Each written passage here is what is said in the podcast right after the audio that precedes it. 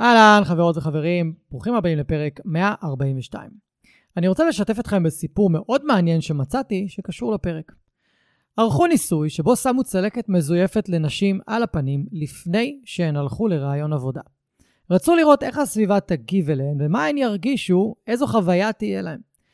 לפני ששלחו אותן לראיון, אמרו להן שצריך לעשות טאץ' אחרון לצלקת, ובלי ששמו לב, הורידו להן את הצלקת והן ניגשו לראיון ללא צלקת בכלל. כל הנשים ששמו עליהן את הצלקת והורידו אותה מהן, חזרו ודיווחו שקיבלו יחס עוין, משפיל ולא נעים בגלל הצלקת, והחוויה שלהם מהראיון עבודה הייתה נוראית, שכאמור, לא הייתה עליהן צלקת. מה זה מלמד אותנו? שהחוויה האנושית שלנו מושפעת עמוקות ממה שאנחנו מביאים איתנו למפגש עם אדם או כלב או כל יצור אחר, וחשוב להיות במודעות לאיך הרגשות והתחושות שלנו משפיעים על החוויה הזו. הסיפור מקבל תוקף מאוד משמעותי גם לכלבים. כי מחקרים של השנים האחרונות מראים לנו שכלבים מסוגלים להבין את העולם הרגשי שלנו דרך הבעות הפנים, ממש כמו תינוקות.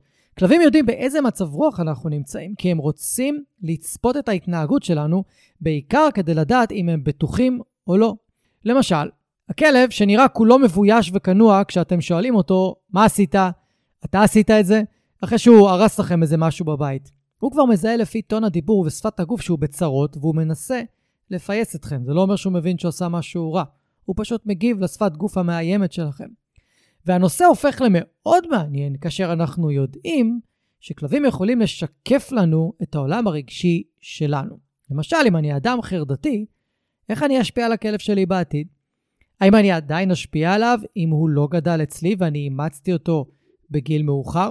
תודו שהשאלות האלה מאוד מעניינות, ואני בטוח שהייתם רוצים לדעת עליהן עוד קצת. יופי, הגעתם לפרק הנכון. אז כדי לענות על כל השאלות האלה, יש לנו היום פרק מיוחד עם אורחת באמת מיוחדת. האורחת שלי היום היא נטלי בן דוד אלנתן, מייסדת חברת אימושן והוגת שיטת סאטיה, עוסקת למעלה מ-30 שנה בהכשרת מאמנים וליווי אנשים בתהליכים פורצי דרך ומשמעות. נטלי היא גם מורה למדיטציה ומלווה אנשים במצבים מסכני חיים. שיטת סאטיה מבוססת על מודל קשב יוצא דופן בעבודה עם תחושות ועם רגשות, והיא מאפשרת לה להעניק לזולת מענה קשוב, אמפתי וחומל. בית הספר בבעלותה הכשיר מעל 1,700 מאמנים בשיטת סאטיה, רבים מהם בעלי עסק משגשג לאימון ולהתפתחות אישית. אין לי ספק שהשיחה שלי עם נטלי תרתק אתכם עד הסוף. וממש עוד רגע אנחנו עוברים לפרק, חשוב לי להמשיך את המסורת ולהקריא לכם תגובות ופידבקים מעולים שקיבלתי מכם. הפעם הפידבק הוא של ללי אורן, שכתבה, לכל מי שמגדל כלב או כלבה, זה אחד הפרקים שהכי עזרו לי לייצר מנהיגות וקשר חזק עם לואי, ממליצה על הפוד ובעיקר לפרק הזה. מדובר על פרק 34, איך לרתום אנרגיה כדי ליצור חיבור גבוה עם הכלב שלנו. כמה זה מתאים לפרק של היום. פתיח קצר, ואומרים שלום לנטלי.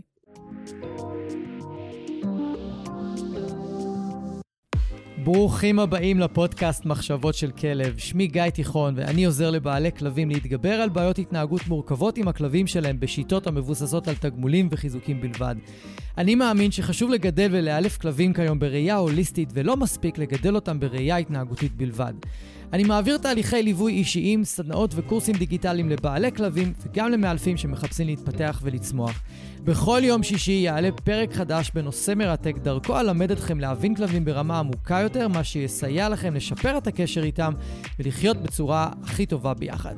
אם אתם נהנים מהתוכן, אשמח שתשתפו אנשים אחרים שמגדלים כלבים וגם הם יוכלו ליהנות מהפודקאסט. תודה שאתם מקדישים לי מזמנכם, המשך פתיח קצר ומתחילים.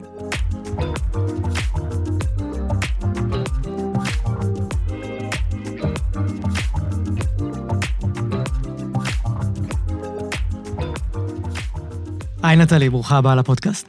שלום גיא. זה לא המחוזות שאת בדרך כלל נמצאת בהם בפודקאסטים, על כלבים.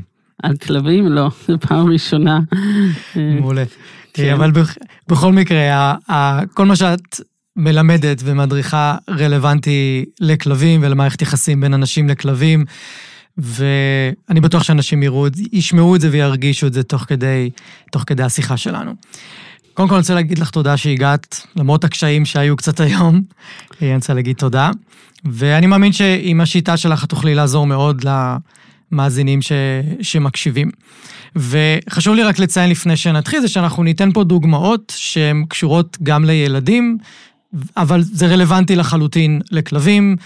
כל מה שקשור למערכת יחסים שלנו עם הכלבים שלנו פשוט רלוונטי גם למערכת יחסים בין בני זוג, בין הורה לילד, בין עובד לבוס, זה מאוד מאוד דומה. ובמיוחד בגלל אה, כל המחקר העדכני על קוגניציה בכלבים, שממש, אם את לא מכירה, אבל הם ממש רואים היום שהם מסוגלים מאוד לקלוט את הרגשות שלנו, את הבעות הפנים שלנו, להבין לפנינו לפעמים מה אנחנו הולכים לעשות, איך אנחנו הולכים להגיב, לכן זה כל כך רלוונטי, מה שאנחנו אה, נדבר היום. אז לפני הכל, מה את עושה ואיך עובדת שיטת סטיה? אוקיי, אז אה, כמו שאמרת, שמי נטלי בן דוד, אה, נתן. אני בעצם מלמדת, מלמדת את שיטת סטיה, אה, מנחה, מאמנת, מפתחת תוכניות. יש לי, הקמתי בית ספר שנקרא בית הספר להוויה, הקשבה וטרנספורמציה, בית ספר וחברה עסקית, mm-hmm. לפני, ב-2001, לפני 23 שנים. וגם פיתחתי שיטה שבעצם היא שיטת אה, אה, אימון טיפולי, אני קוראת לזה אימון תרפויטי, mm-hmm. כי יש בה חלקים אימוניים ויש בה חלקים טיפוליים, תרפויטיים. אני יותר אוהבת את המילה תרפיה מאשר טיפול, mm-hmm. כי בעצם האימון הוא תרפויטי, השיטה עצמה. השיטה נקראת שיטת סאטיה, סאטיה פירושו בסנסקריט זה קשב עמוק. הדרך שבה אנחנו מקשיבים לעצמנו, מקשיבים לאחרים, אני מאמינה שבסופו של דבר החיים שלנו הם על איזה קשב אנחנו מביאים להם, mm-hmm. לעצמנו, לאחרים. אה, זו שיטה מאוד אה, אה, אינטגרטיבית, עוסקת, בעצם לקחתי מספר גופי ידע שחקרתי שאני אוהבת, בין אם זה הפילוסופיה האקזיסטנציאליסטית, שבעצם מדברת על existence, על הקיום שלנו, על היש שלנו, mm-hmm. הפסיכולוגיה הבודהיסטית, כל התחום של החמלה, mm-hmm. תרפיית הגוף, כל מה שאנחנו עוסקים בגוף, בתחושות, ברגשות. ובתוך הפילוסופיה האקזיסטנציאליסטית בעצם לקחתי את התחום שנקרא אונתולוגיה. אונטו זה יש ולוגיה זה תורה, תורת היש. בעצם mm-hmm. תורת היש, או קוראים לה גם תורת ההוויה. ואחד הדברים ש... שאני מצליחה להביא, שאומרים לי את זה הרבה מאוד אנשים, שאני מצליחה להביא איזושהי, לקחת את הפילוסופיה האקדמית המאוד רחבה הזאת, mm-hmm. ולהפוך אותה למאוד ישימה ופרקטית ויומיומית במערכות יחסים, בעסקים, עם ילדים, עם הורים, אה, בכל מקום. אז אה, זהו, זה כאילו 60 שניות, אני לא יודעת כמה זה היה על שיטת סטיה. יש בה, יש גם בית ספר לאימון לשיטת סטיה, שבה אנשים באים ומכשירים את עצמם. אה, יש היום בארץ, אני מאמינה, בערך כ-1200 אה, אנשים שעוסקים בזה. וואו. כמקצוע. Mm-hmm. אימון תרפויטי, אה, ומגיעים אליו מכל מיני מקומות, אה, פסיכולוגים, אה, עובדים סוציאליים, אנשי הייטק, אנשים שבאים מאדריכלות, באמת, אין לזה... אין לזה איזה אפיון חוץ מנתון אחד מאוד מעניין שאני אגיד, שהממוצע של האנשים שמגיעים אלינו הוא 42.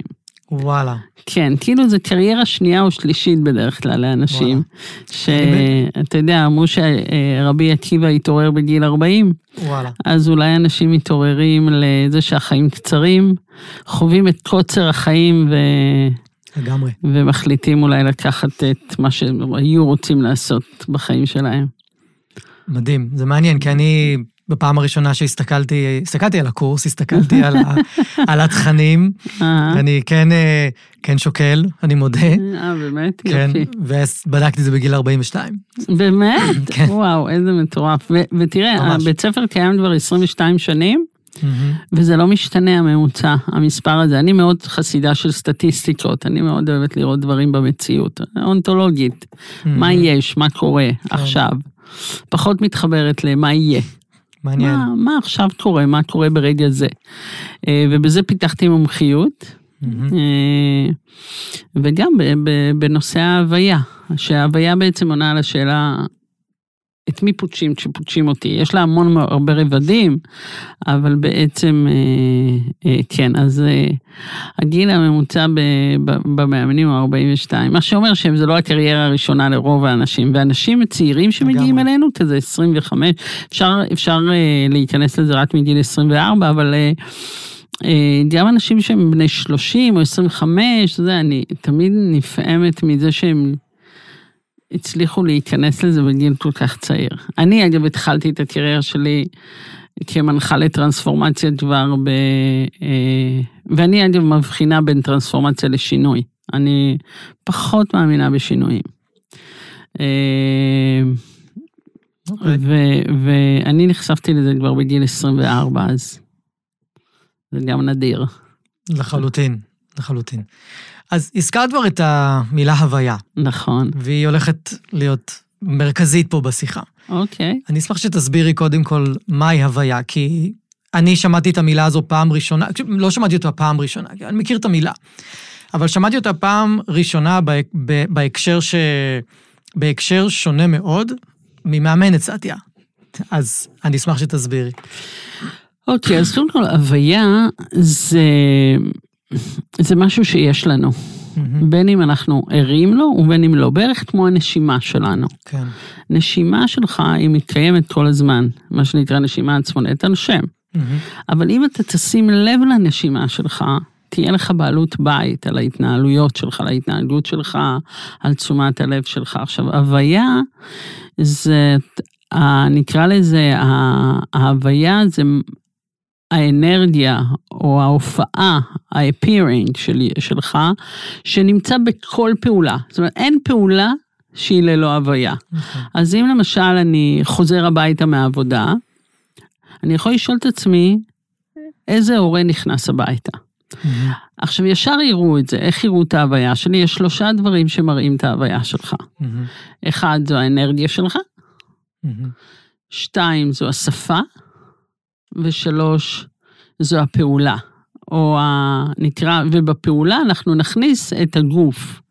זאת אומרת, אה, האם אתה נכנס חמור סבר, האם אתה נכנס טרוד, האם אתה נכנס אה, מחייך, האם אתה נכנס וישר אומר, אה, למה התיק פה, או למה המטבח, או, או אתה נכנס ואומר, אוי, אני נורא, היה לי יום קשה, אני נורא עייף. זאת אומרת, ההוויה שלנו, אם אנחנו רוצים לדעת מה ההוויה שלנו, אנחנו צריכים להסתכל על הפעולות שלנו ועל הדרך שבה אנחנו מדברים, וגם על הדרך שבה, על האנרגיה שלנו. וה, והעניין הוא שהרבה פעמים אנשים, אה, אני חושבת שאחת הסיבות לזה שאנשים לא יכולים לחולל מפנה בחיים שלהם, לא משנה מה הם עושים, כי הם נורא עסוקים בפעולה ולא בהוויה, ומבחינתי ההוויה היא מקור כל תוצאה. Mm-hmm. זאת אומרת, אתה רוצה להשפיע על התוצאות בחיים שלך, תלך להוויה שלך, אל תלך לפעולה. כי מה עושה הוויה? אם למשל אני, אתה תיתן לי איזושהי דילמה, ובדרך כלל כשיש איזה שהם בעיות, אני בטוחה, אתה כמאלף כלבים, כן? Mm-hmm. באים אליך אנשים, ובטח אומרים לך, הכלב שלי עושה ככה, מתנהג mm-hmm. ככה, מה אני צריך לעשות? Mm-hmm. אז אם הם היו באים אליי, הייתי אומרת להם שזו לא השאלה הנכונה.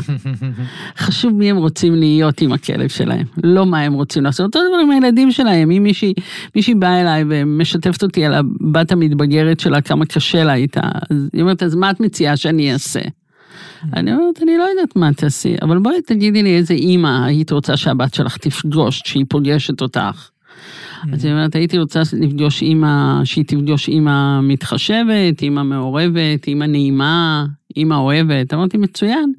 אז אם ניקח את כל ההוויות האלה שציינת, איזה פעולות מתאימות להם ואיזו שפה כדאי שנשתמש. ואז אנשים בהתחלה כשהם מתחילים ללמוד באמושן, הם ממש שוברים שיניים, אין להם מושג. אני חושבת שהקושי הכי גדול של אנשים זה לקחת הוויה ולחבר לה פעולה ושפה.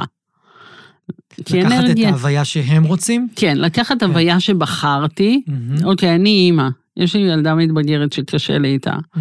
ואני רוצה להגיע אליה, אני רוצה לחולל איתה איזשהו מפנה. וכל מה שאני עושה לא עובד. נכון, כי ילדים מזהים קודם הוויה לפני כל דבר אחר. בכלל בני אדם מזהים הוויה, הם גם ביחסים עם ההוויה, אנחנו לא תמיד מבינים את זה. כן, לא מוד... אנחנו לא תמיד מודעים. בדיוק. אומרת... ואז אם היא רוצה להיות אימא נעימה או אימא מתחשבת, אז אני אומרת, אוקיי, אז נגיד שאת אימא ונעימה ומתחשבת, והבת שלך עושה את זה ואת זה, איך את מגיבה כנעימה ומתחשבת? היא אומרת, אבל מה, אני לא אכעס? מה, אני לא אתעצבן? אני אומרת, זה את כבר עושה. בואי ננסה משהו אחר. שאגב, זה בדיוק אותן שאלות ואותן תשובות של בעלי כלבים. אה, בדיוק אותו דבר. מה, אני לא אוקיי. אגיד לו משהו? אני לא אכעס עליו שהוא קופץ לי על השש ולוקח לי משהו? כאילו, אותן שאלות בדיוק. כן, ולכן אני מלמדת אנשים, מעבר ללהיות ערים להוויה, לדעת לתרגם אותה למציאות. זה אולי המומחיות הגדולה שלנו, גם של מאמנים סאטיה, גם שלי. זה היכולת הזו לקחת הוויה ולא להשאיר אותה אמורפית, או ללא גישה. ו... ואני חושבת שיש לך גישה לדברים, אני תמיד נותנת את הדוגמה למה זה קריטי שתהיה לך גישה להוויה. אחת הדוגמאות שאני נותנת זה שאם למשל אני הרבה פעמים אומרת לתלמידים שלי, כשהטלפון שלכם מתקלקל, למי אתם הולכים? אתם יודעים לתקן? אומרים לא. למה אתם לא יודעים? לתקן. כי אתם לא מכירים את המערכת הפעלה של הטלפון, וגם אתם לא מכירים, אתם אפילו לא יודעים איך קוראים לחלקים הפנימיים. אתם רק יודעים שיש פה רמקול ובטריה, ו... אבל אם תלכו לטכנאי, ש... או למישהו שמבין בטלפונים סלולריים, הוא יפתח את המכשיר הזה, והוא ידע לשיים, הוא ידע להגיד זה זה, זה זה, זה זה, ויש לו גישה. עכשיו, אם אתה לא יודע לשיים דבר כל כך בסיסי באנושיות שלך, שזו ההוויה שלך, שממנה אתה בנוי, אין לך גישה אליה, אז איך אתה יכול בכלל להשפיע על החיים שלך או של אחרים? אתה לא. וזה מין כזה נעלם כזה, מין סוד כזה, רגע, מה זה הוויה? אז מה עושים עם זה? ואז אני אומרת לאנשים, כשאתם כועסים, הוויה ברורה? כן. נכון. נכון. גם כשאנחנו מאוד שמחים. נכון, אבל בין כעס לשמחה לעצב, יש מניפה אדירה של הוויות, נכון. ש... שהיא לא זמינה לנו, וגם אנחנו לא חושבים דרך מי חשוב לי להיות, אנחנו מאומנים מאוד בעולם המאוד אה, טכנולוגי שלנו. אמר אריך פרום, שכתב את מנוס מחופש, הוא אמר שמהמאה ה-17 הפכנו להיות בורג, הפכנו להיות אובייקטים בתוך מערכת, שהפכה אותנו לאנשי ייצור, כתפיסה. ולא כאנשי הוויה, יש לו אגב ספר מצוין, שתרגמו אותו די גרוע, לא, לא יפה להגיד את זה, תרגמו אותו פחות טוב בעברית, הוא נקרא באנגלית to be or to have, mm. להיות להיות או, או to have זה שיש לך. Mm-hmm. ובעצם איך שתרגמו את זה לעברית זה מימוש עצמי מול תועלתנות. Mm. שזה פירוש נחמד, אבל זה לא לגמרי, זה, זה, לא, זה כן. להיות או, או שיהיה לי, אבל, אבל זה גם מורכב. והוא באמת אומר, אנחנו קודם כל בני הוויה, אנחנו בני אנוש. אומרים human being, לא אומרים human doing, נכון? Mm-hmm. being זאת הוויה. Mm-hmm. אז... Uh, אז אני בעצם, מה שאני הבאתי לעולם זה באמת את ה... אה, המשימה שלי זה להגיד לאנשים, ההוויה שלכם קובעת הכל, ובואו תכירו אותה, תכירו את עצמכם דרך ההוויה שלכם, שהיא באה לידי ביטוי הרבה פעמים בגוף, למשל במנחים אפילו, פרצופים, זה הוויה, התפרצפויות. אה,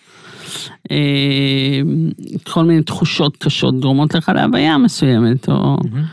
אז אה, אתה יודע, אני יכולה לדבר על הוויה חמישה ימים, אז כדאי שתעצור אותי, כי זה, זה בואי, המבחויות שלי, כן. אז בואי נעשה קישור אוקיי, לכלבים, אוקיי? Okay. Okay? כדי שיהיה לאנשים מאוד מאוד ברור. מחקרים אה, קוגנטיביים שעשו בשנים האחרונות הראו באופן חד משמעי שכלבים מסוגלים לפרש את הרגשות שלנו דרך הבעות פנים. אז את עכשיו ציינת את הבעת פנים. נכון. ואם כלב מסוגל לפרש את הבעת הפנים שלי, ואני לא מודע להבעת הפנים שלי, ואני מנסה לעשות איתו משהו, ואני מצפה לתוצאה מסוימת, אבל אני מקבל תוצאה אחרת, אז הרבה פעמים מה שאנשים יעשו זה ישנו את הפעולה. נכון. ופה זו בדיוק השיחה להציף למודעות, אולי תשנו את איך שאתם באים לעשות את הפעולה. עכשיו, אני יכול להבין למה זה מאוד קשה, כי אני נחשפתי לתוכן הזה רק בשנים האחרונות, והמקום שאני הכי פוגש את ההוויה שלי, זה כשאני מצלם סרטוני וידאו. אני פתאום מסתכל על, על, המצ... על הצילום, אני חושב שיצא אחלה, שאני... ש... שזה יצא טוב. אני מסתכל על הוידאו ואני אומר, מה זה? הפרצוף שלי תשעה באב, ואני לא... ואני כאילו לא... לא מרגיש את זה מרוב שאני כל כך רגיל לזה. ואני חייב להביא משהו אחר לתוך הסרטון, כי אנחנו יודעים שזה לא סרטון שמישהו ירצה לראות. אלא אם כן אני מדבר על נושא כאוב, אז בסדר. אבל, זה, אבל אני לא, לרוב. אז שם אני פוגש את, ה, את הצורך שלי להביא אנרגיה אחרת, להביא משהו אחר. והמקום הנוסף שאני פוגש את זה כל הזמן, וזה מה שאני הכי מנסה ללמד בעלי כלבים, וכשאני פוגש כלב בפעם הראשונה, במיוחד אם יש לו קושי עם בני אדם, לי חשוב מאוד שהוא יפגוש אדם רגוע. ואדם שהוא יכול לסמוך עליו, אדם שהוא יכול להיכנס למרחב האישי שלו, שהכלב יכול להיכנס למרחב האישי שלי בלי פחד, כי הם מפחדים הרבה פעמים להיכנס למרחב של בני אדם, כי בני אדם פשוט שולחים ידיים לפעמים, במיוחד ישראלים, ומלטפים באופן פתאומי, ולכלבים שמפחדים מאנשים, זה מאוד מאוד חשוב. אז מאוד חשוב לי שההוויה או האדם שהכלב פוגש, הוא קודם כל אדם שרואה אותו, שמבין אותו, וכלבים מתחברים אליי מאוד מהר. מאוד מהר. אפילו חתולים גם. אנשים יכולים להגיד לי, מה זה, החתול שלי אף פעם לא יוצא החוצה שבאים אורחים. ומתישהו התחלתי להגיד, כן, הם אוהבים אותי. בלי לדעת למה. היום אני, היום אני מבין מאיפה זה בא. משהו באנרגיה, באופן כללי אני מושך חתולים אליי, באופן כללי. אה, אז שם אני פוגש את זה מאוד, אבל אני יכול להגיד לך על קושי שלי בתור מאלף כלבים, זה שקוראים לי לטפל בבעיה התנהגותית, רוצים שאני אטפל בכלב. ברגע שאני מתחיל להזיז את השיחה לכיוון האנשים, של רגע, בואו נסתכל על, עלינו, על עצמנו, אז הרבה פעמים אני נתקל בקושי. אומרים, לא, זה אני, ככה אני. ובגלל שאני בא בטייטל של מאלף כלבים, קצת יותר קשה לי לגשת למקום הזה, אז הפודקאסט זה המקום שלי להביא להם את זה, למרות שהם לא רוצים, ולעזור. ויש אנשים שכן פתוחים לשמוע, ובאמת מי שנפתח או נפתחת לשמוע את זה, רק מרוויחים. ממש, רק מרוויחים. אז אה, איך אנשים, קודם כל, יכולים להיות יותר מודעים להוויה שלהם, ואז מה הם יכולים לעשות בשביל לשנות את ההוויה באותו רגע אם היא לא מתאימה לסיטואציה? שאלה מצוינת. תראה, קודם כל צריך להבין שבני אדם, ובטח כלבים, הם יצורים של יחסים, mm-hmm. של מערכות יחסים. הם יצורים חברתיים בדיוק כמונו. בדיוק, כמוני. בדיוק. אז, אז, אז קודם כל אנחנו צריכים להבין שמה שקובע את מערכת היחסים זו ההוויה. Mm-hmm. ואם נפרוט את זה אפילו ליותר, הוויה באה לידי ביטוי בטונציה, mm-hmm. איך הקול שלי נשמע. שזה מאוד משמעותי לכלבים. אוקיי. אה, הוא, נש... הוא, הוא בטון, הוא במבט והוא במגע. Mm-hmm. תחשוב על ילדים מאוד מאוד מאוד רכים. רכים. רכים, שכאילו כן, רגישים הכוונה? שהם... כן, שהם הם פרה-ורבליים, הם לא יכולים להביע 아, את עצמם, אוקיי. הם פרה-ורבליים, הם, הם, אין להם שפה, אוקיי. עדיין. אז ליד מערכת ההוויה יש את מערכת החישה. שיטת סטיה בעצם בנויה על שתי רגליים, אחת זו מערכת ההוויה, ושתיים זה מערכת החישה. חיש, מערכת החישה, אני אגיד עליה שתי מילים, זה בעצם, אנחנו יצורים חשים. מעבר לזה שאנחנו יצורים הווייתיים, being, אנחנו גם יצורים חשים. מה זה יצור חש? יצור חש זה כל יצור שחש כאב, או שמחה, או סבל שהוא רגשי. שיש לו תחושות, שהוא רואה, שומע, מריח, נוגע. זאת אומרת שההוויה שלנו מושפעת מהתחושות שלנו, והתחושות שלנו משפיעות על ההוויה שלנו, תחושות ורגשות. זאת אומרת... את מפרידה ביניהם. כן, לגמרי. חייבים okay. להפריד ביניהם. Okay. אוקיי. בשיטה הצדיה זה מופרד לחלוטין. תחושה היא, היא פיזיולוגית באופן טהור, כמו למשל גירוד, חום, קור, עקצוץ, אה, רעד, mm-hmm. צמרמורת, בחילה, mm-hmm. משהו מאוד מאוד מובהק. Mm-hmm. רגש הוא כבר אוסף של תחושות. למשל, כעס זה אוסף של תחושות. למה זה חשוב להבחין בין תחושה לרגש? כי הרבה פעמים אנשים, אני שואלת אנשים, משתפים אותי במשהו, אני אומרת, אוקיי, ומה אתה מרגיש? אז אומרים, לא יודע, מרגיש טוב. אומרת, אוקיי, טוב זה לא הרגשה, טוב זה מחשבה. מה אתה מרגיש? אומר, אני, אני מרגיש אה, רגוע. אני אומרת, אוקיי, איך אתה יודע שזה רגוע? לפי מה? אתה צריך ללכת לגוף, אתה צריך ללכת לתחושות. אם, אם אתה, יש לך נשימה עמוקה ואתה מרווח בגוף, ואתה, אה, אה, יש איזו התרחבות, אז סבבה, אז אתה רגוע. אבל אם אתה מכווץ, ואתה, למשל, למשל הרבה פעמים אני מלמדת אנשים למגר את הכעס שלהם. איך אני מלמדת אנשים להפסיק לכעוס? דרך זה שאני לא מלמדת אותם להכיר את הכעס. אני אומרת, אוקיי, בוא, בוא נראה, אתה יודע להגיב בכעס, אתה לא בהכרח מכיר את הכעס שלך. בוא נראה איפה הוא מתחיל. זה מתחיל בבטן? זה מתחיל בגרון? Mm. מאיזה תחושות זה מורכב? עכשיו, כמו, כמו העניין עם הטלפון, אם אני אדע מאיזה תחושות מורכב הכעס שלי, ואיך שאני מתחיל רגע לחוש את הדבר הזה שמפריע לי, זה כבר לא יידרדר. עכשיו, כעס הרבה פעמים זה מנגנון הגנה לחוסר אונים. אוקיי? כן, חוסר אונים, אני, מר... אני 아, אה, חש הגיוני. חוסר אונים. אני לא יודע מה לעשות, או שכעס זה, זה תגובה לשני דברים. אני נהיה תוקפני או אני נהיה אגרסיבי, כי אני תמיד אומרת שכעס זה מנגנון הגנה מדומה. למה? כי אתה בעצם חווה איום על הגוף שלך. כי אתה חווה איזושהי חוויית איום על הגוף שלך. עכשיו, בגלל שאתה לא מזהה את האיום כגופני או כתחושתי, אז אתה אוטומטית מידרדר לתוקפנות, כי. כי אם אני חווה איום על הגוף שלי, אז אני אוטומטית אגן עליו, וההגנה היא התקפה. עכשיו, למה זה מדומה? כי בזמן שאני כועס, אני בעצם מאבד את רוב הכוחות שלי.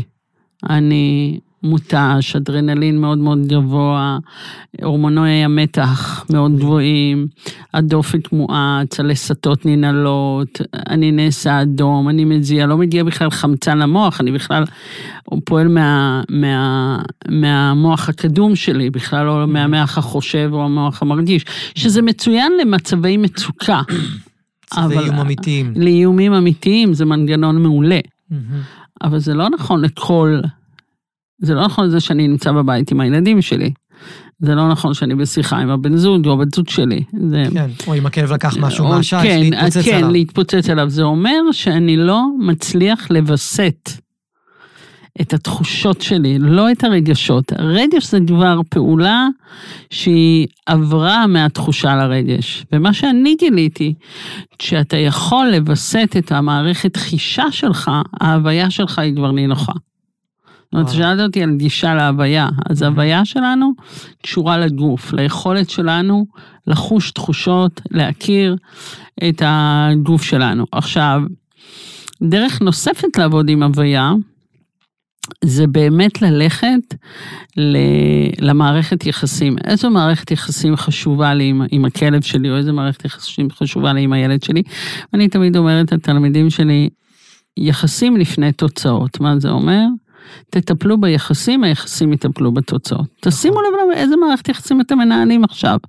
אם זו מערכת יחסים תוקפנית, אנחנו יודעים מה תהיה התוצאה שלה, אבל אם זו מערכת יחסים רגועה ונינוחה ומכילה ונושמת, למשל, כשבאים לאמושן, לקורס הבסיס, דבר ראשון שאני מלמדת זה הוויה של נשימה.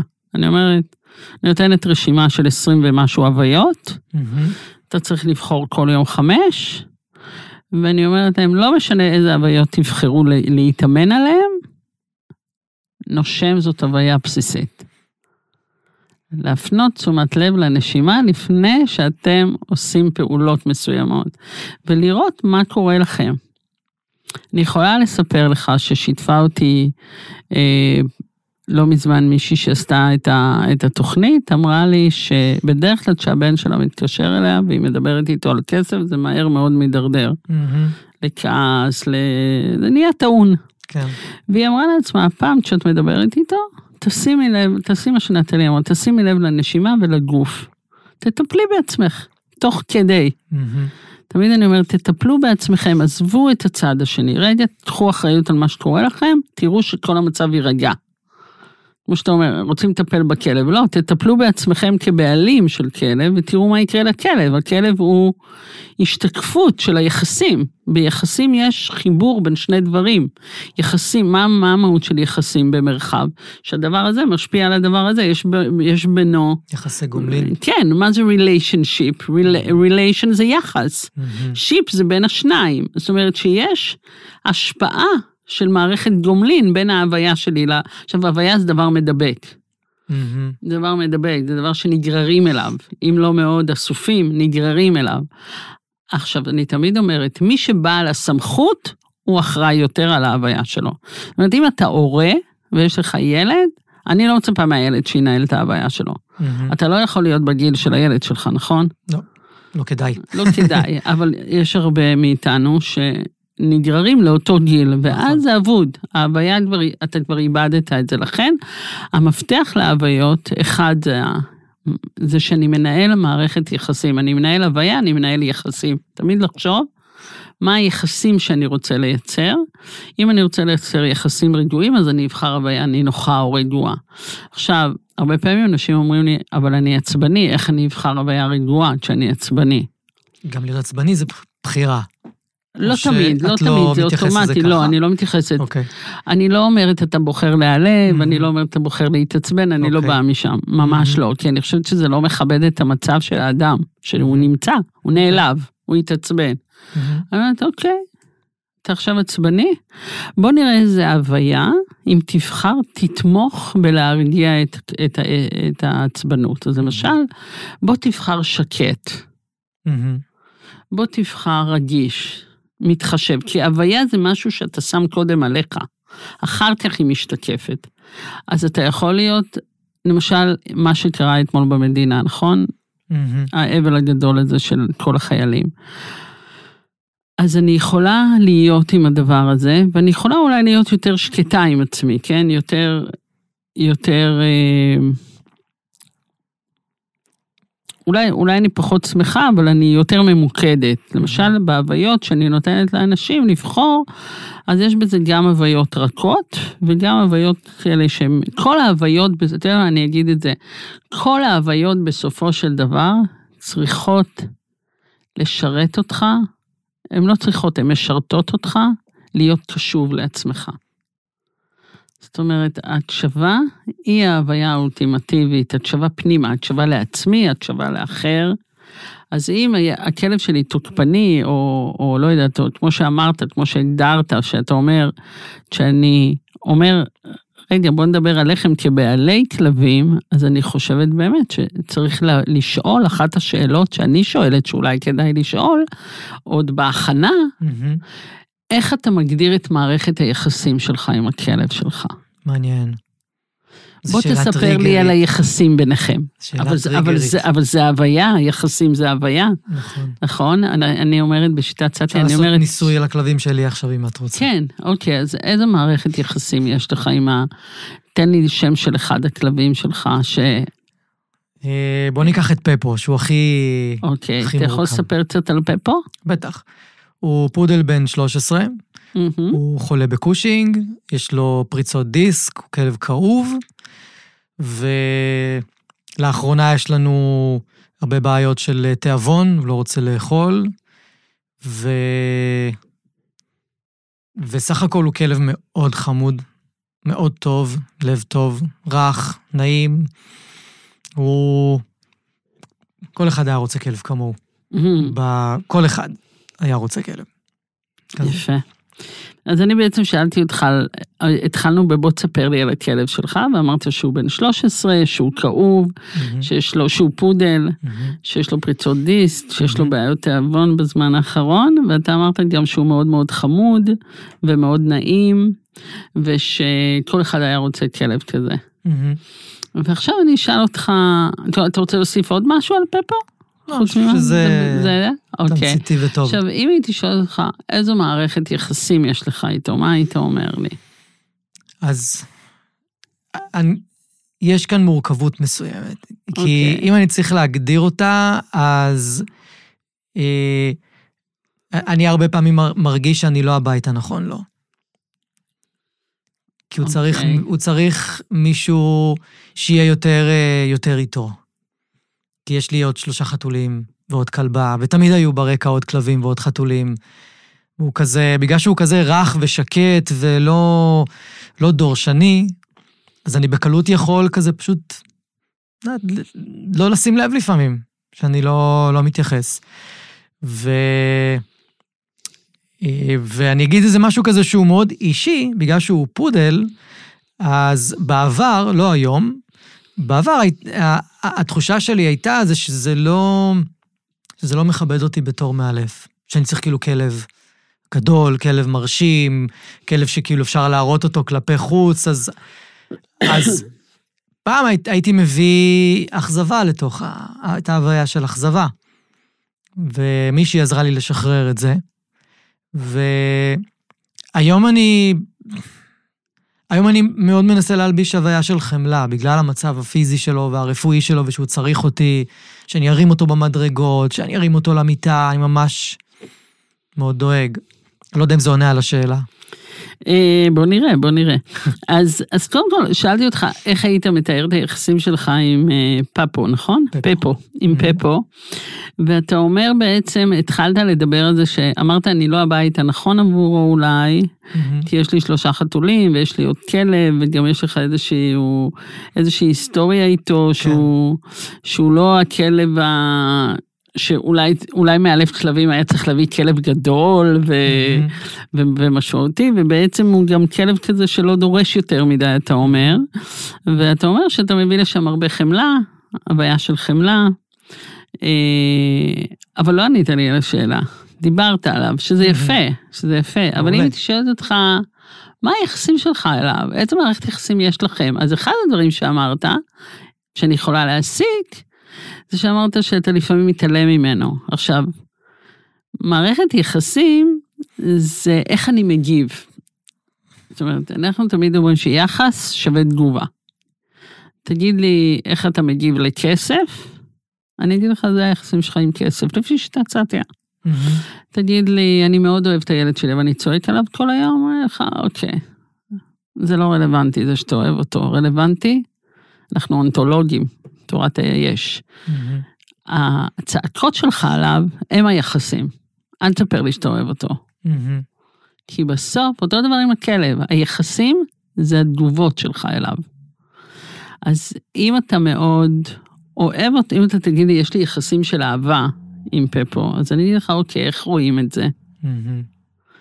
אז אנחנו קודם, אז אם אני הייתי מאלפת כלבים, הייתי מגיעה ל, ל, לבן אדם, הייתי שואל, אומרת, בטח אולי אתה בסדר, אתה יודע, תספר לי על הכלב, תספר לי את ההיסטוריה שלכם ביחד, ובוא תתאר לי את היחסים ביניכם, ובוא תתאר לי את הקשיים שיש לכם, נכון? זהו, אז את הקשיים אני שואל, אבל בוא תאר לי את מערכת היחסים. לא חשבתי לשאול אף פעם, כי זו באמת שאלה אחרת לחלוטין, ואפילו שאני מנסה לענות עליה, זה מאלץ אותי מאוד מאוד אה, ללכת להוויה. לחשוב, כן, להרגיש גם, ולשים לב שיש פתאום דברים שאני לא אוהב. אוקיי, מצוין, כן. כי אז זה מה, זה מה שמפתח אחריות. כן, זאת אומרת, אחד הדברים הכי חשובים בנקודת מפנה, שזה תוכנית הבסיס, זה לא בית ספר למאמנים, יש לנו כן. גם בית ספר לקהל הרחב, ואי אפשר להיכנס לבית ספר למאמנים בלי נקודת מפנה, אבל לא שזה תנאי, אה, לא שזה תוכנית שאתה צריך אותה, אלא זה מין תנאי כזה שאני שמה, כי זו תוכנית שעומדת בפני עצמה. ואני תמיד אומרת לאנשים שמגיעים לנקודת מפנה, אני אומרת להם, אתם תעלו את רמת האחריות שלכם בצורה יוצאת דופן. איך אנחנו נעשה את זה? אנחנו נחקור את המערכות יחסים שלכם. כי הוויה, המהות שלה מתקיימת בתוך מערכת יחסים, היא לא מתקיימת במקום אחר. היא לא מתקיימת ביני לבין עצמי. לא, היא תמיד תשתקף, כי אתה לא לבד. היא יכולה להתקיים בינך לבינך, אבל בוא נדמה בית, אנשי, כלבים חיים בבית, נכון? גם חתולים וזה. אני מסתכלת על בית כמרחב של אקווריום, מהמם. שיש בו מים, שכולם שותים אותם. אם אתה מתוח, גם הכלב שותה את המים האלה, וגם הילדים שלך, וגם הבן או בת הזוג שלך. זאת אומרת, ההוויה שלך משפיעה. זה כמו, אני תמיד אומרת שילדים חיים באקווריום של זכוכית הוריהם. ילדים לא אחראים על איכות המים, לא על החמצן, לא על כמה המים נקיים או עכורים, לא על הצמחייה במים. הם לא אחראים על זה, ההוויה שלך אחראית על זה. אז מאוד חשוב שתשים לב שיש אור בבית, שנעים, שנקי, שמסודר, שמאוברר, שיש מוזיקה, שמחייכים. זאת אומרת, יש לך המון השפעה בהוויה, גם בסביבה החיצונית היא הווייתית. לגמרי. אתה מבין? אז, אז אני הייתי, אז אני שואלת אותך, אז, אז, אז המערכת יחסים שלך עם, עם פפו, מה שאני שומעת, שהיא גם חומלת, כי אתה מגיב אליו בחמלה. היא גם לפעמים מתעלמת. כן. נכון? אתה גם לפעמים מתעלם. היא גם אה, דואגת לו, כי אתה אומר, אה, אולי אני לא המקום הנכון בשבילו, זאת אומרת, יש פה איזושהי אכפתיות, האם אני נותן לו את המקסימום או לא נותן לו את המקסימום. עכשיו, ברגע שאנחנו שואלים שאלה על היחסים, זה כל כך חכם מה שאמרת וכל כך מדויק, אני יכול לראות את הדברים ששום שאלה לא תעלה אותם, זה מה אני יכול לשפר ביחסים, ואני מזכירה לך שיחסים קודמים לתוצאה. כי כן. היחסים קובעים את התוצאה. אז אם אני אחקור את היחסים שלי עם הכלב שלי, או עם הילד שלי, או עם הבן זוג שלי, אני אוכל לראות את המקומות שבהם אני יכול להביא אחריות, והאחריות תבוא לידי ביטוי דרך ההוויה. כי גם המקומות, זאת אומרת, גם כשאתה מתעלם זאת הוויה, כן. נכון? מהמם. וגם כשאתה צועק זאת הוויה. מהמם. אה, זהו, זו התשובה שלי. אה, לבחור הוויות דרך יחסים. מעניין, כשאת מספרת את כל זה, אז מה שמתחילים לרוץ לי בראש כל מיני דוגמאות. אוקיי. לאו דווקא ממני. אני אתן דוגמה מאוד נפוצה, אני מאוד אשמח לשמוע מה... איך את מתייחסת לזה, או איך היית ניגשת לפתור כזו בעיה. אוקיי. כי אני בטוח שאת נתקלת בה גם אצל הורים וילדים. שהכלב מתנהג עם אחד מהבני זוג, לא משנה אם זה הגבר או האישה, או גבר-גבר, אישה-אישה, לא משנה, מתנהג בצורה אחת, ועם הבן בית האחר הוא מתנהג בצורה אחרת לגמרי. זה יכול להיות בתוך הבית, זה יכול להיות בטיולים, ממש כאילו כלב הפוך. ואת אומרת, אם אני מבין נכון, כל אחד מהאנשים מביא הוויה אחרת למרחב שהוא נמצא עם הכלב, והכלב מגיב לזה. נכון. במיוחד אם זה כלב שמגורות הוא גדל עם, עם אותם אנשים. זה עוד יותר נכון. משמעותי. נכון, ויותר מזה אני אגיד מהמם. לך, אני בטוחה שיש להם מערכת יחסים שונה כל אחד עם הכלב. זאת אומרת, הגיוני מאוד, כן. אם הייתי שואלת אותם מה המערכת יחסים שלך עם הכלב, Mm. וגם הם מגיבים לאותה סיטואציה שונה. זאת אומרת, אם הכלב אה, יקפוץ על השיש, מהמם. אחד מבני הזוג אולי יהיה יותר עדין, או רך, או יביא לשם הומור, או ילך לכלב וידבר איתו ברכות, ומישהו אחר יצעק עליו מהמם. ויתעצבן עליו. זאת אומרת, אותה מציאות, שתי הוויות שונות, שתי פעולות שונות, שתי תוצאות שונות. זאת אומרת, אני אבדוק את התגובתיות. זאת אומרת, אני אחקור את התגובתיות של כל אחד מהם לכלב, כי הכלב הוא חסר אונים מולם. הוא לא זה שיש לו את הכוח, כי הם הסמכות בבית. מהמם. אז אה, זה נמצא ביחסים שלהם עם הכלב, כל אחד מהם, זה נמצא בהם, לא בכלב. זאת אומרת שבסיטואציה כזאת, אם מישהו מקשיב לנו, או מישהי, וזה המצב, אני יודע שאצל חלקכם זה המצב, אז פשוט לבוא ולשאול, אה, שאלה ראשונה זה מהי מערכת היחסים שיש לי עם הכלב, ולבחון את ההבדלים בתגובות. בתגובות שלי, איזה, איך אני מגיב לסיטואציות דומות. איך אני מגיב ומה ההוויה שלי שם, מה, מה הכלב, אתה יודע, אחד הדברים שאנחנו אומרים על כלבים, זה שהם מריחים, יש להם חוש ריח. אז אני אומרת שלילדים יש חוש ריח להוויה מהמם. הרבה לפני כל דבר אחר. הם, הם, הם, הם מזהים את האנרגיה שלך, הם מזהים אם אתה נעים, אם אתה עצבני, אני לא יודע אם אתה יודע, אבל יש ספר שיש... אה, אה, יש ספר שנקרא אה, בסיס בטוח אה, על, אה, על השנה הראשונה של ילדים, ג'ון בולבי. ג'ון בולבי בעצם המציא את תיאוריית ההיקשרות, והוא טוען שהשנה הראשונה שלנו כילדים מנבאים את היכולת שלנו לקשור קשרים כבוגרים, כאנשים מבוגרים. והוא טוען שהשנה הראשונה מרגע שהתינוק נולד ועד שהוא בגיל שנה, הוא גדל, הוא מתפתח הכי הרבה מבחינת רמות התפתחות, נכון? ממישהו ש... בקושי רואה ושומע, הוא הופך להיות מישהו שיכול ללכת, להוציא קולות, להחזיק דברים, זאת אומרת ההתפתחות היא עצומה בשנה הזו, והוא טוען שהמבטים שלנו יעצבו את העתיד של הילדים שלנו. זאת אומרת שאם אני מחייך לילד, בשנה הראשונה, אני מתפעל ממנו, הוא, הוא, הוא יבין שהוא בסדר, שהוא ילד נהדר ושהוא, זאת אומרת, הוא, הוא יהיה אדם הרבה יותר תקשורתי, אבל אם הוא יראה אותי כל הזמן חמורת סבר, או הוא יראה הרבה פעמים פנים זועפות, או פנים מתוחות, לא בגללו, בגלל מישהו אחר גם, שנמצא במרחב שלו, הוא יהיה הרבה יותר חרד, הרבה יותר מופנם, עם הרבה פחות יכולת לתשור קשרים, כי בעצם אין לו בבואה. Mm-hmm. אין לו מראה, זאת אומרת שבשנים הרכות אנחנו בעיקר עוסקים בחיקוי. Mm-hmm. אנחנו עוסקים בלחקות את ההוויה, אנחנו לא אומרים את זה, אבל ילדים מחקים הוויה. עכשיו, אם כלב הוא, פודל אני יודעת שזה כמו גיל חמש, נכון? בערך. מה? אה, הקוגניציה של פודל.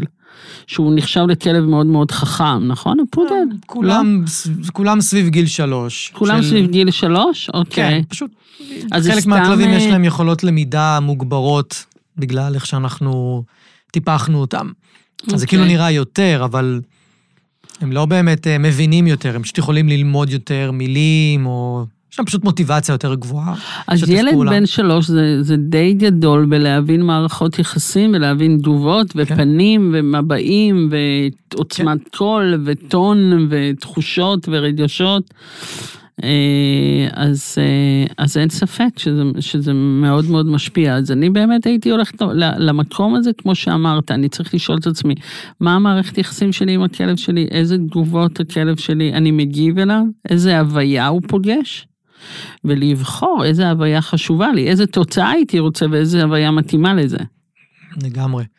ועכשיו שאת מדברת על זה, אז אני בעצם, אנחנו יודעים הרי בעצם, אנחנו יודעים שכלבים עד גיל ארבעה חודשים, זה הטווח זמן שבו הם... אה, לומדים המון על העולם. את אמרת שילד עד גיל שנה. לומד הכי הרבה. אצל כלב, כן, זה, כי, זה בערך עד גיל ארבעה חודשים, אולי אפילו טיפה לפני. זה הגיל שאנחנו ממליצים לחשוף ולעשות את הדברים בצורה מאוד אה, אה, הדרגתית ורכה ועדינה, ולא להלחיץ יותר מדי, לא להכניס למצבים מלחיצים. הכל באיזי, לא... לתת לכלב את ה... קודם כל לגור את ההרגשה שהעולם הוא מקום בטוח ולא מקום מלחיץ, שהכל קורה בפתאומיות ואין לו שליטה על מה שקורה לו. אז אני לוקח את מה שאת אומרת, אז אה, סביר להניח שגם המקום של ההוויה נקלט על ידם בגיל הזה. ויש כלבים שלפעמים מגיעים לאנשים קרוב לגיל ארבעה חודשים, שלוש וחצי הם חודשים. הם כבר מעוצבים. הם כבר מפוחדים, יש להם כבר פחד מבני אדם, ומאוד קשה לאנשים אה, גם לקבל את זה שיכול להיות שהכלב שלהם יישאר כזה, כי זה פשוט נחרט. זו תקופה של חריטת פחד. והרבה יותר קשה להם להביא רכות למקום הזה. הם, הם מתמלאים בהמון פחדים, שהכלב שלהם יגדל להיות כלב תוקפן, שהכלב שלהם יגדל להיות אה, לא נעים, ושהם לא יוכלו לעשות איתו את הדברים שהם רצו. יכול להיות תוקפן גם לכלבים, זה לא משנה. ו... ו... ויש שם איזשהו קושי להביא הוויה אחרת.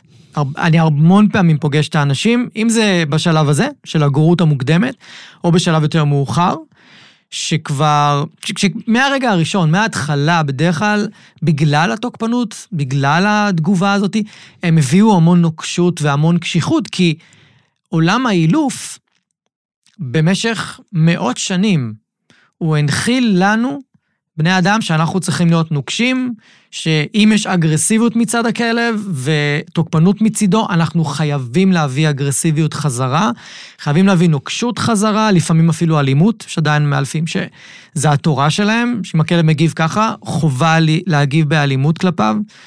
אה, ואני בעבודה שלי כל הזמן מנסה למצוא את המקום שאפשר להביא הפוך, אפשר להביא את הרכות.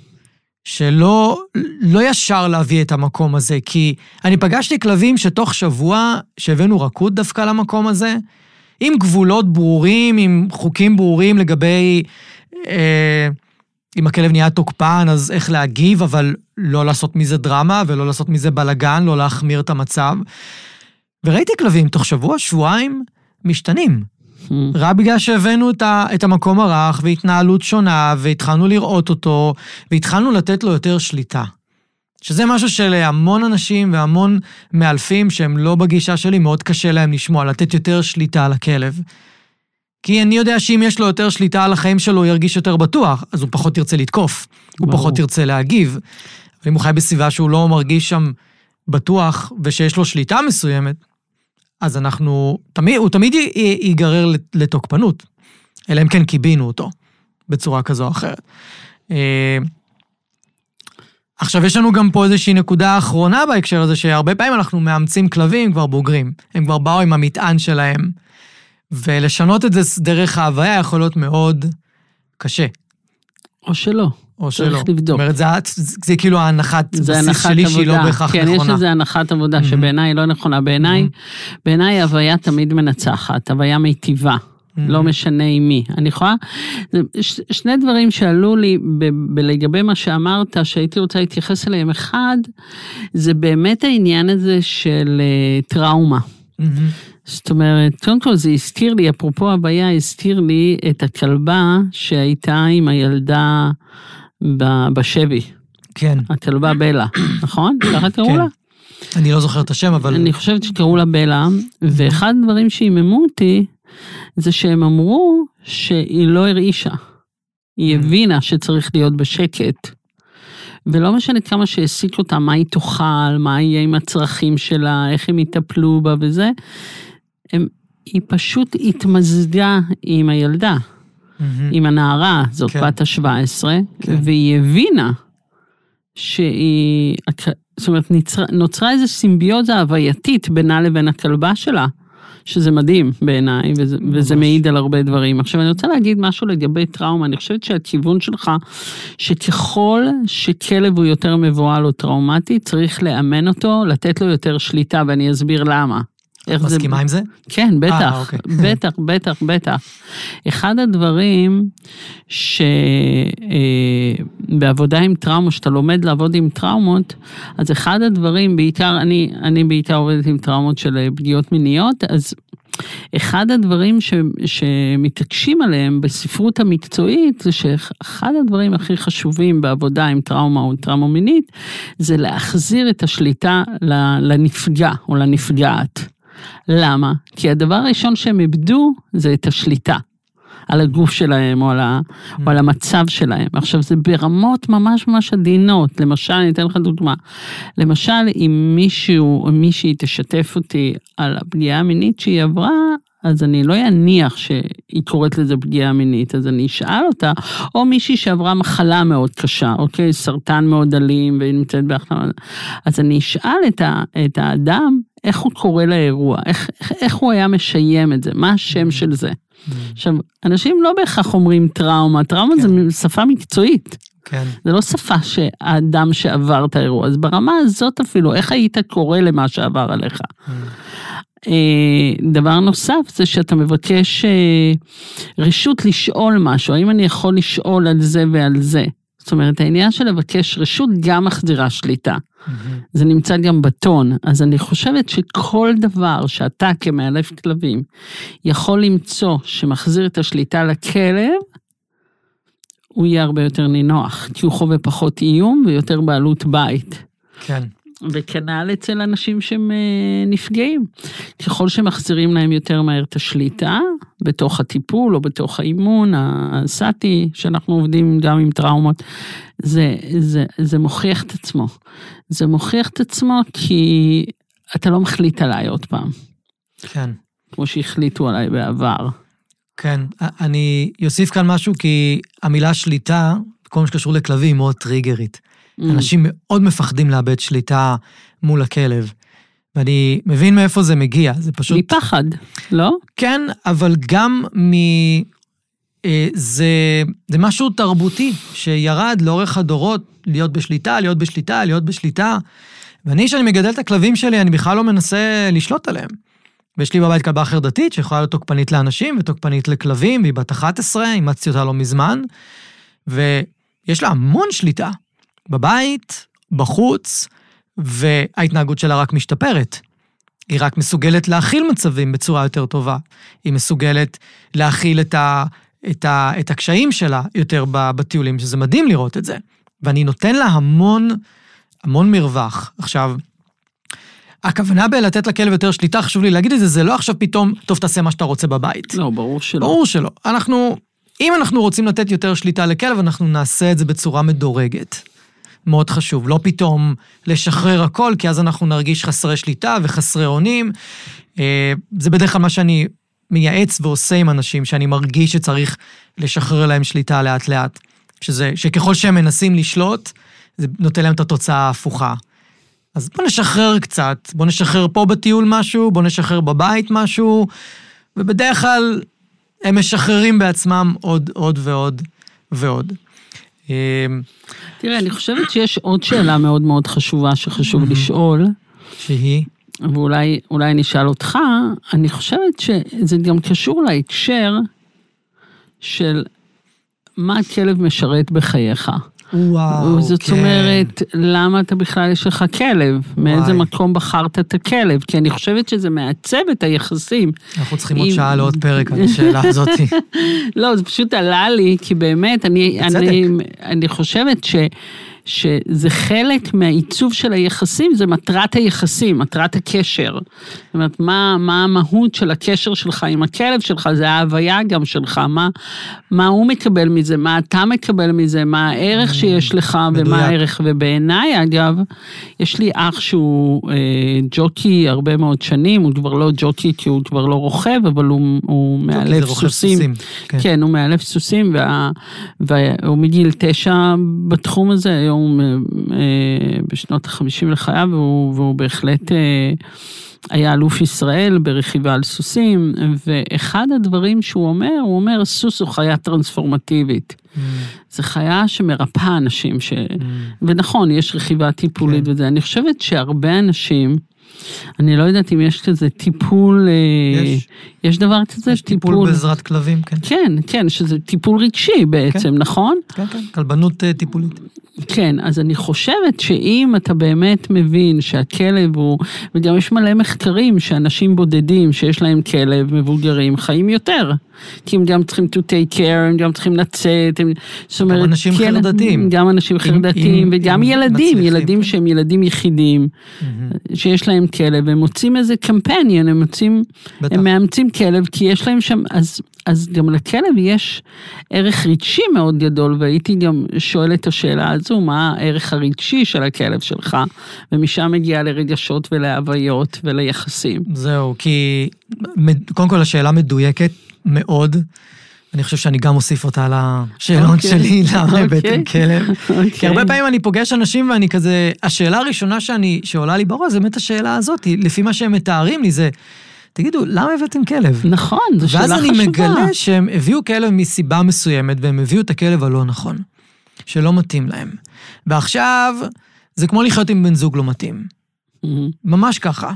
כי זה בחירה, זה לא כמו ילד, ילד זה לא בחירה. זאת אומרת, בחרנו להביא אותו, לא בחרנו מה בחרנו יגיע. בחרנו להיות הורים, כן. בדיוק. כלב אנחנו יכולים לבחור, כמו בן זוג, בת זוג, ואז יש תסכול מאוד גדול, יש ניפוץ של פנטזיה, שעשיתי על זה פרק עם אה, גל פילוסוף, שהיא מאלפת שזה קרה לה עם הכלב שלה ממש, ועשינו על זה פרק שלם. ואנחנו יכולים להמשיך לשבת לדבר פה עוד שעה, אבל לצערי אנחנו צריכים לסיים. אוקיי, מעולה. אז אנחנו נשאיר, אולי נשאיר את שתי השאלות האלה של, קודם כל, איזה, כל, איזה בן אדם הכלב שלי פוגש, ומה אני מביא לתוך המערכת יחסים איתו. איזה מערכת יחסים יש לי עם הכלב שלי, כדי שיהיה לי יותר ברור מה לא עובד שם. ושאלה שאת את, את אומרת שכדאי לשאול עוד לפני, זה כן. למה הבאתי את הכלב בכלל? מה כן. הוא משרת אצלי, ואם אני מתוסכל, איזה פער יש לי בין מה, ש... בין מה שהבאתי אותו למה שלא ממומש או לא מתממש. כן, וגם, וגם אפשר לשאול, הדדיות, בהדדיות, איזה כלב, איזה, איזה בעל הבית הכלב שלי פוגש, איזה אדם הכלב שלי פוגש, ואיזה mm-hmm. כלב אני פוגש. Mm-hmm. זאת אומרת, מה ההוויה של הכלב שלי. שזה מה שיכול להתנגש, שתי ההוויות. כן, כן, ויכול להיות, להפך, זה יכול להרחיב את מינן ההוויות. אם אני פוגש כלב שמח ורץ לקראתי, אז איך זה יכול להיות שאני תוקפן? זאת אומרת, זה, זה, זה מנגיש את הפער, או אם אני פוגש כלב מפוחד, מי עליי להיות כדי שהכלב שלי יפחד ממני? זו כבר דרגה עוד אחד, איז, זו דרגה אחת אה, מתחת להוויה, זאת אומרת, לא דיברנו על זה, זה הריקוד של ההוויות.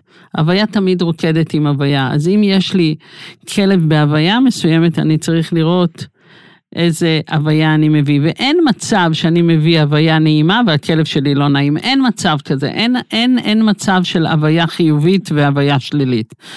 שלילי שלילי, חיובי חיובי. חוק הווייתי. כן. אוקיי? ואם אני מאוד חומל, אני בסוף ידבקו גם בזה. זאת אומרת, הוויה היא מדבקת. אז אם... אני צריך להתמיד בהוויה הזאת. נכון, בדיוק. גם אם אני לא מקבל תוצאה מיידית, נכון, להתמיד נכון, בהוויה. נכון, להיות בהוויה קבועה, אנחנו קוראים לזה בסטיה. מעולה. נטלי, זה היה מרתק. תודה. תודה רבה לי. שהגעת. אני בטוח שזה מאוד יעניין את כל מי שהקשיב. ואיפה אפשר למצוא אותך, הבית ספר, איך בעצם אפשר, אם רוצים לברר אה, עוד פרטים על השיטה, על הגישה ועל הבתי ספר. כן, אז קודם יש לנו את אתר הבית, אה, אתר הבית, אני מקלידים, אה, כן, עם מושן, או יש לנו את ערוץ היוטיוב שלנו, שיטת סאטיה מאת נטלי בן דוד, יש דף פייסבוק שיטת סאטיה, קל לרשום נטלי בן דוד בג'וגל והדברים עולים. מעולה. תודה רבה שהזמנת אותי, היה מרתק. בכיף, אני ממש שמח. תודה רבה. אני רוצה להגיד לכם שוב, תודה רבה שהאזנתם. אם אהבתם ואם נהניתם, אז שתפו חברים, שתפו מכרים, בעלי כלבים, תעזרו לי להפיץ את הפודקאסט הזה, אני מאוד מאוד אשמח. ו... תעשו פולו, כדי שהאפליקציה האהובה שלכם תודיע לכם. יום שישי היום, יש עוד פרק בפודקאסט מחשבות של כלב, ואני אפתיע אתכם עם נושא חדש ופרק חדש. אז אני מקווה שנהניתם היום, היה לי מאוד כיף לארח אתכם. אנחנו נתראה עוד שבוע, תהיו טובים לכלבים שלכם, תהיו טובים לעצמכם, ושיהיה לכם אחלה של סוף שבוע.